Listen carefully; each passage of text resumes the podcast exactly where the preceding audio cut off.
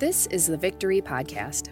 Every week, we'll share an inspiring message about God's grace and forgiveness for you, wherever you're at in life. Your victory starts now. Well, as we conclude this sermon series on relationships, we're going to look at the relationship of friendship. And so we're going to see what Solomon says in the book of Ecclesiastes, chapter 4, beginning in verse 9. Two are better than one, because they have a good return for their labor. If either of them falls down, one can help the other up. But pity anyone who falls and has no one to help them up. Also, if two lie down together, they will keep warm. But how can one keep warm alone? The one may be overpowered, two can defend themselves. A cord of three strands is not quickly broken. This is the word of the Lord. Let's pray.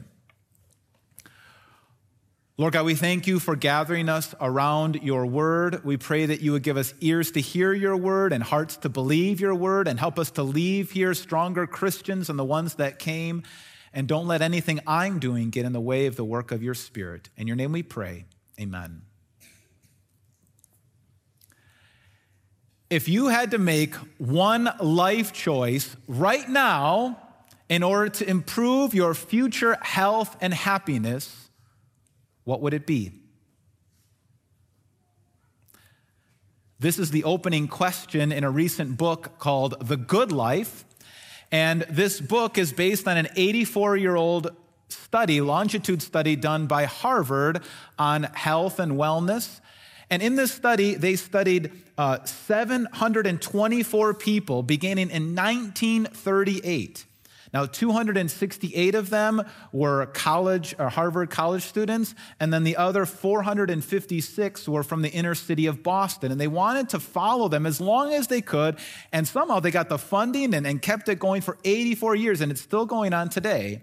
And they studied every different area of their life and kept track of them and wanted to see what is really essential for our long-term health and happiness. So what do you think it is? How would you answer that question? If you had to make one decision right now to enable you to have future health and happiness, what would it be? Maybe you think, well, I need to eat right and exercise. I need to take care of my body. And that's important. We need to take care of our health. The Bible says that our bodies are a temple of the Holy Spirit. But they found that that wasn't the most essential thing for your future health and happiness. Well, maybe you think, well, if I could just get that promotion at work or get that new job and make a little bit more money. Well, financial stability is a good thing, and making more money is not necessarily bad.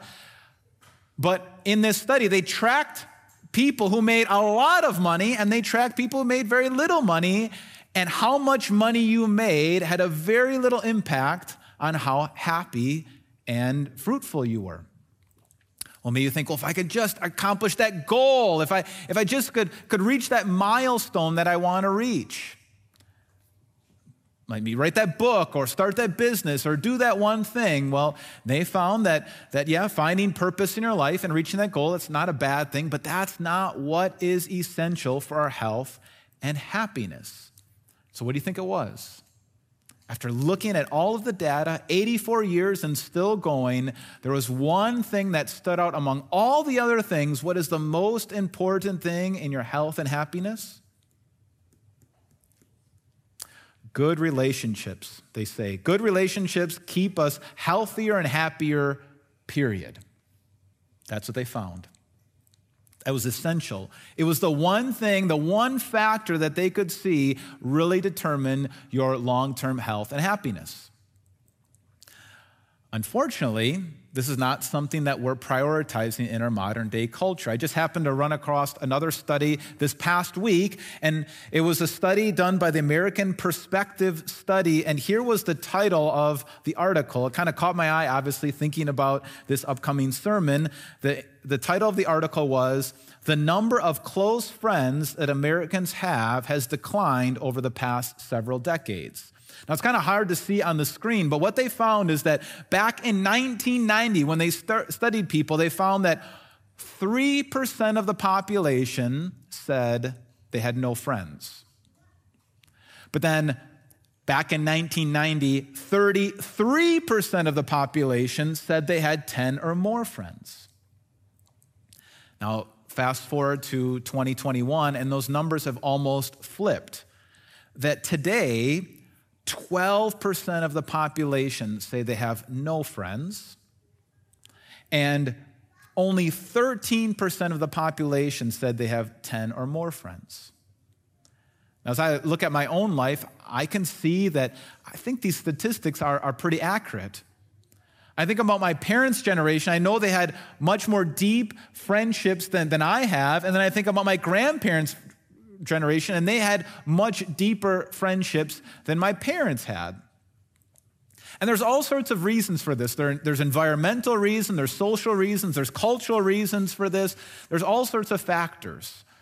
For example, especially in our culture here in the greater Franklin area, our whole lives are designed for efficiency and success and wealth and financial success. That's why we get up early, we maybe run to the gym for a quick class and go work as hard as we can, as long as we can, and then exhausted, we pull into our garage that's attached to our house, we close the garage and watch Netflix until we pass out, right? Not exactly set up for relationships. And then we might look at our lives and say, well, I have 1,000 friends online, and yet you might have 1,000 digital friends, but how many people could you really call in a time of crisis?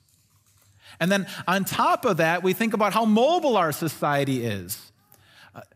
I think about just even my own life. I went to college in New Ulm, Minnesota, and then went to Mequon. Then my first call was to serve a congregation in Orlando, Florida. We were there for a few years, and then we moved to Winona for a few years, and now we've been here in Franklin. Every time you move as a mobile society, you have to start all over with relationships. So those are all cultural, environmental, and reasons, but I think there's something even deeper theologically and spiritually. The reality that friendships are hard. Friendships take sacrifice. Friendship takes, it takes sacrifice. And sometimes when you open yourself up to people, you could get hurt. And the Bible says that we are by nature selfish and self-centered and self-righteous. And so it can be very hard to make those kind of sacrifices to make meaningful relationships and friendships. And so today we're continuing and closing out our sermon series on relationships called The Grace Between Us. And it was great that there was this Harvard study on relationships and all the things that they found. But the reality is, as Christians, we don't really need a study to tell us this. It's part of our theology. It's part of biblical theology. It's part of our whole spiritual story that relationships are important. It's on the very first page of the Bible where it says, it is not good for man to be alone, that we were not designed to be alone. And then we see throughout the scriptures how important friendship is. And then when Jesus comes to rescue the world, what does Jesus do? He doesn't get an army or start a political campaign or start a business or go to school. What does Jesus do to change the world? He grabs a group of friends. And then when the New Testament church starts, it's not about just your personal relationship with Jesus. It's about coming into the family of God, building a community of people. And so we want to look at this not just psychologically, but theologically. And here's the question I want to answer today. Why is friendship so important? And to answer that question, we're going to go back to that reading from Ecclesiastes. Now, as I was studying Ecclesiastes and everything it says about friendship, I came up with four things, and they just so happened, I didn't mean to do this, came up with an acronym, ACES. And so we're going to look at the ACES of friendship and why it's so very important.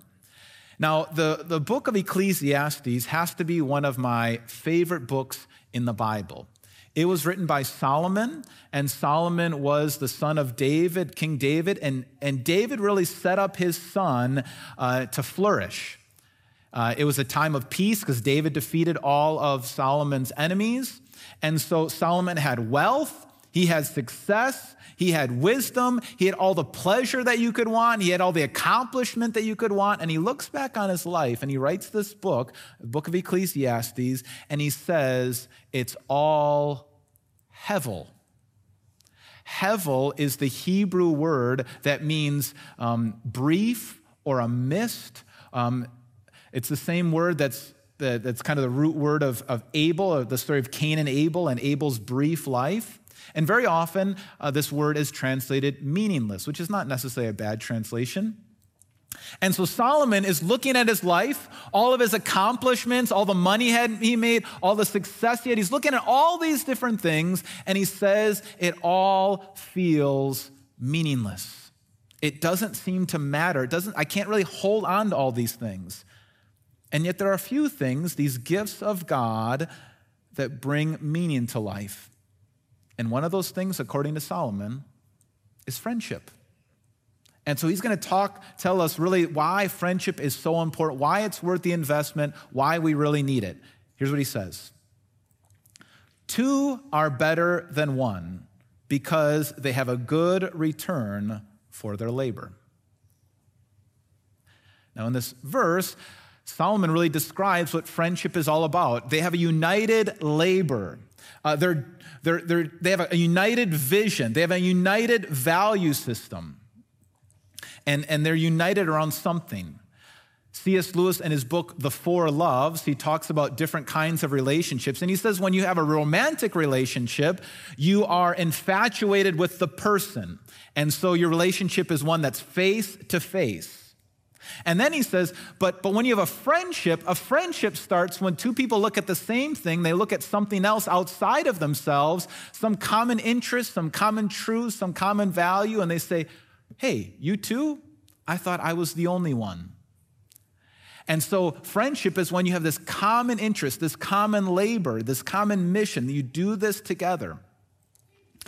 And then Solomon says, when you do that together, when you're on mission together, when you have this common value, 2 are better than 1. You get a much greater return on your labor. And I've seen this in my own life. A few years ago, when my son was at football practice, during football practice, I would bring my bike and I would bike around or do some exercises during the practice. And then another father named Josh, he said, you like to exercise too? I thought I was the only one. And so during practice, it looked kind of goofy. We would bring our bike and we'd bike, but then we got really extreme. We brought weights and we started doing workouts in the parking lot during our son's football practice. And this started this friendship that's been going on for the last few years. And every day, almost every day, we do the same workout. We text each other what workout we're going to do, and we hold each other accountable. And here's what I found. When I just work out by myself without any kind of accountability, I don't go as far. But whenever I work out with my friend or we hold each other accountable, I go way farther than I ever could because 2 are better than 1. We hold each other accountable. Now, that just isn't when it comes to our physical health or any other kind of thing. It happens in all different areas of our life, even especially spiritually. I think about some of the early apostles, Peter and Paul, and how they were united in the common vision. They had this friendship. They wanted to reach people for Jesus, to encourage people all over the world. And yet Peter, as time went on, he started getting prejudiced, going back to old prejudices, and he stopped hanging out with the Gentiles and only hung out with his Jewish people. And so Paul, being a good friend, held him accountable. He says, we have this common vision to reach people, and you are not acting according to our friendship. You're not acting according to our vision. What you're doing is not right, holding each other accountable. That's the power of friendship. I think about a good friend that I have. And an incredible Christian man, but he started hanging out with some people that he used to hang out with in high school. And all of a sudden, he started relapsing into old high school ways, and I had to call him accountable. I said, if you keep doing that, you're going to lose your job. You're going to lose your family. You're going to lose everything. We have this common vision of what life was supposed to do, and when we work together, we go farther, and that's why we need friendship. And so why is friendship so important? The first A is accountability. Accountability, holding each other accountable. We share that same vision and we hold each other that same vision. Man, we can go so much farther than when we go alone.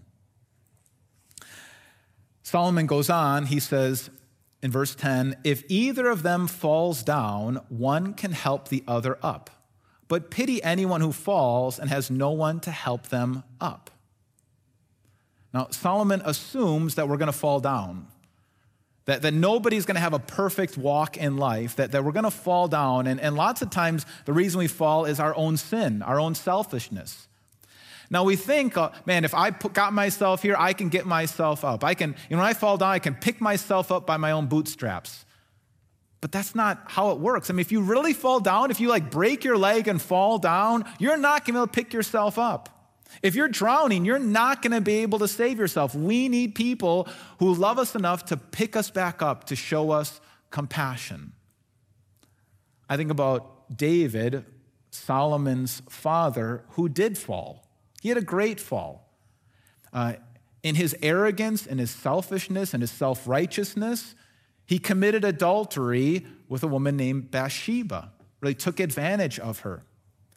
And then in his arrogance and selfishness and self-righteousness, he tried to cover up that sin by getting rid of her husband, Uriah. Well, thank God that David had a good friend named Nathan who held him accountable. He held him accountable to the values of our Lord God and called him out.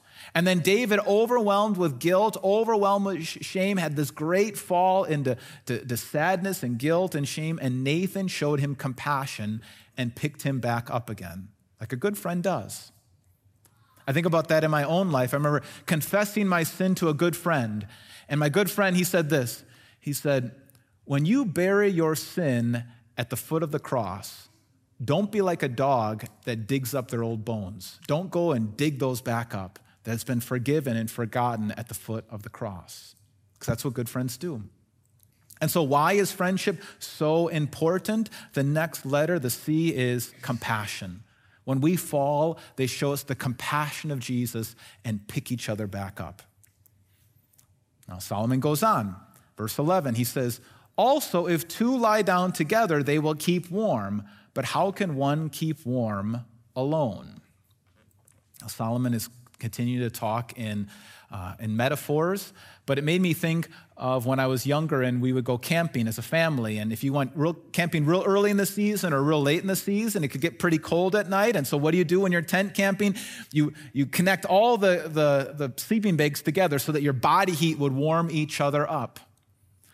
And I don't think Solomon is necessarily talking about camping here. I think he's probably talking about how we warm each other up emotionally and spiritually, how we encourage one another. I think about the story of the Apostle Paul, and he knows he's about to die. And so he reaches out to his friend, Timothy, the one he's been training to be a pastor. And he tells Timothy, I see something in you. I see gifts in you. God has given you gifts, and I want you to fan those gifts into flame. He gave him encouragement. I think about people who said things to me that I never thought about myself, like you can write or you can preach, and things that I never thought that I could do or never saw value in, but it was other people who gave me that encouragement because that's what friends do. And so the next letter, why is friendship so important? We warm each other up. We encourage each other when we can't see our own way. Solomon goes on, verse 12, though one may be overpowered, two can defend themselves.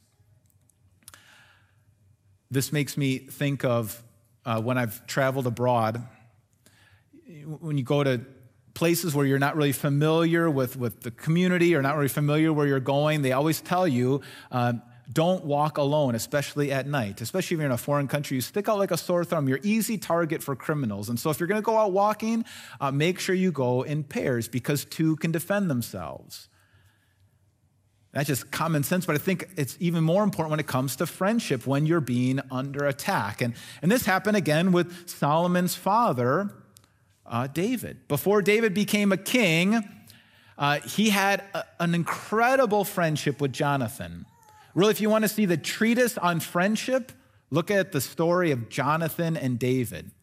Now, Jonathan's father, King Saul, was the king at the time, and he was jealous of young David, who was rising in credibility and success as he took out Goliath, and he was getting well known. And so Saul felt very jealous against David and was threatening him, but David's friend Jonathan stood in the way and defended him and supported him and let David know when his dad was coming after him and where to escape to and what to do, because that's what friends do. Friends support each other.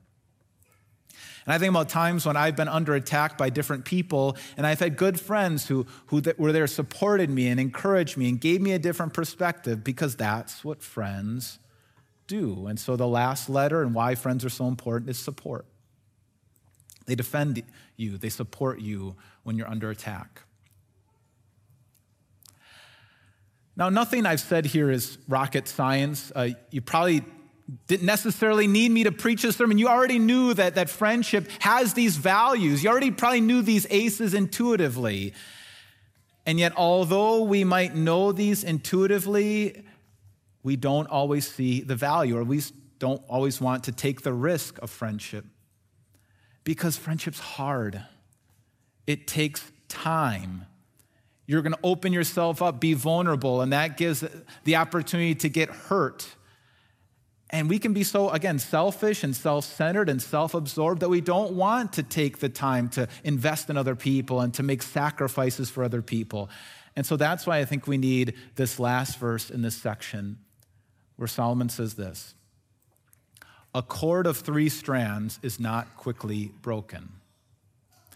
Now, just like a couple weeks ago when I preached on 1 Corinthians 13, that love chapter that's often quoted at weddings, this is often a text for weddings about the unity and the strength of a close relationship. But as you can see from our reading, from this context, Solomon is not necessarily talking about marriage. He's talking about friendship.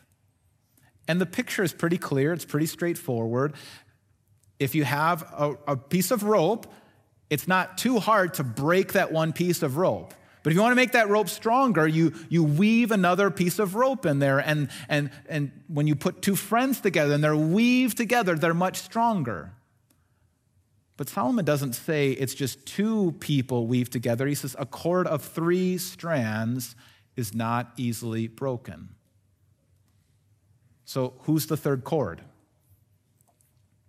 Well, I'm not sure if this is exactly what Solomon had in mind, but I think we can make this case, especially as we look to the New Testament, that third cord is our Lord God. And more specifically, again, looking at it from a New Testament perspective, it's Jesus. We need Jesus in our relationships. We need a way, a source of forgiveness, because we will hurt each other. I think about a relationship I had in college. I was trying to make ends meet in college, and so I started working for a window cleaner. I had experience doing that in high school, and so I started working for this guy, and he was a Christian man, and he said, "You know what, Ben? If we do this long enough together, we're probably going to hurt each other. We're going to upset each other, say something we don't mean, something's going to happen. And when that happens, let's make sure we forgive one another."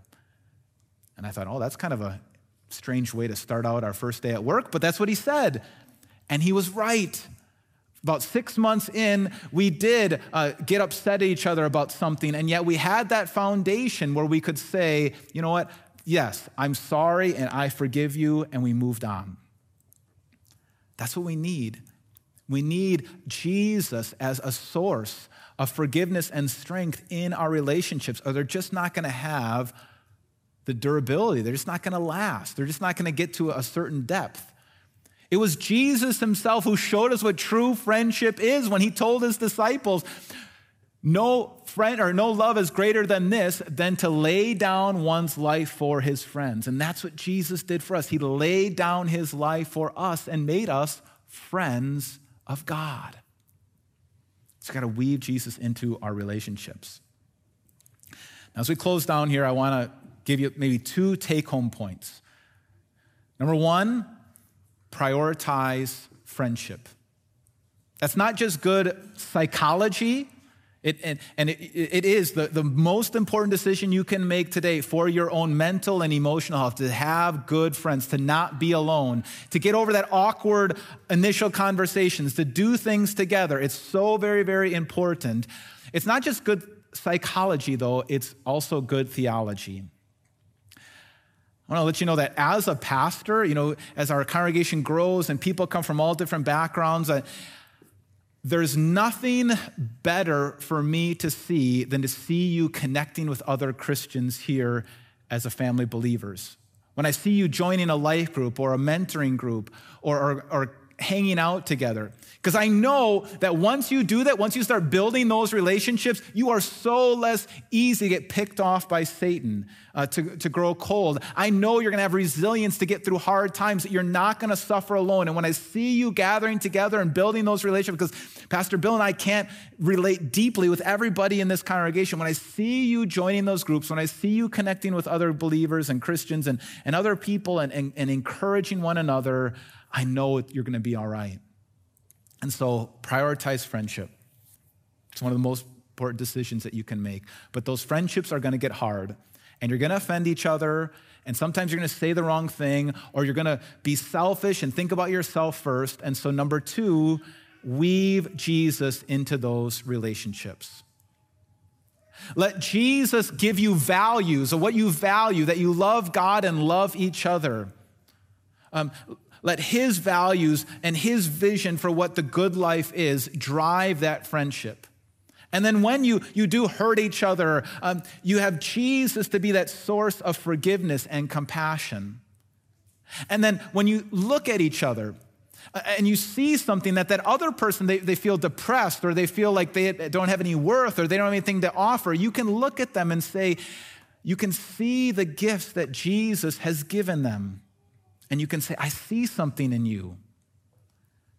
And then when they are under attack, you can be there to defend them and to support them, especially attacks from the evil one.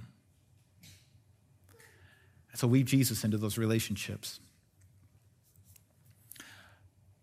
So let me ask you again.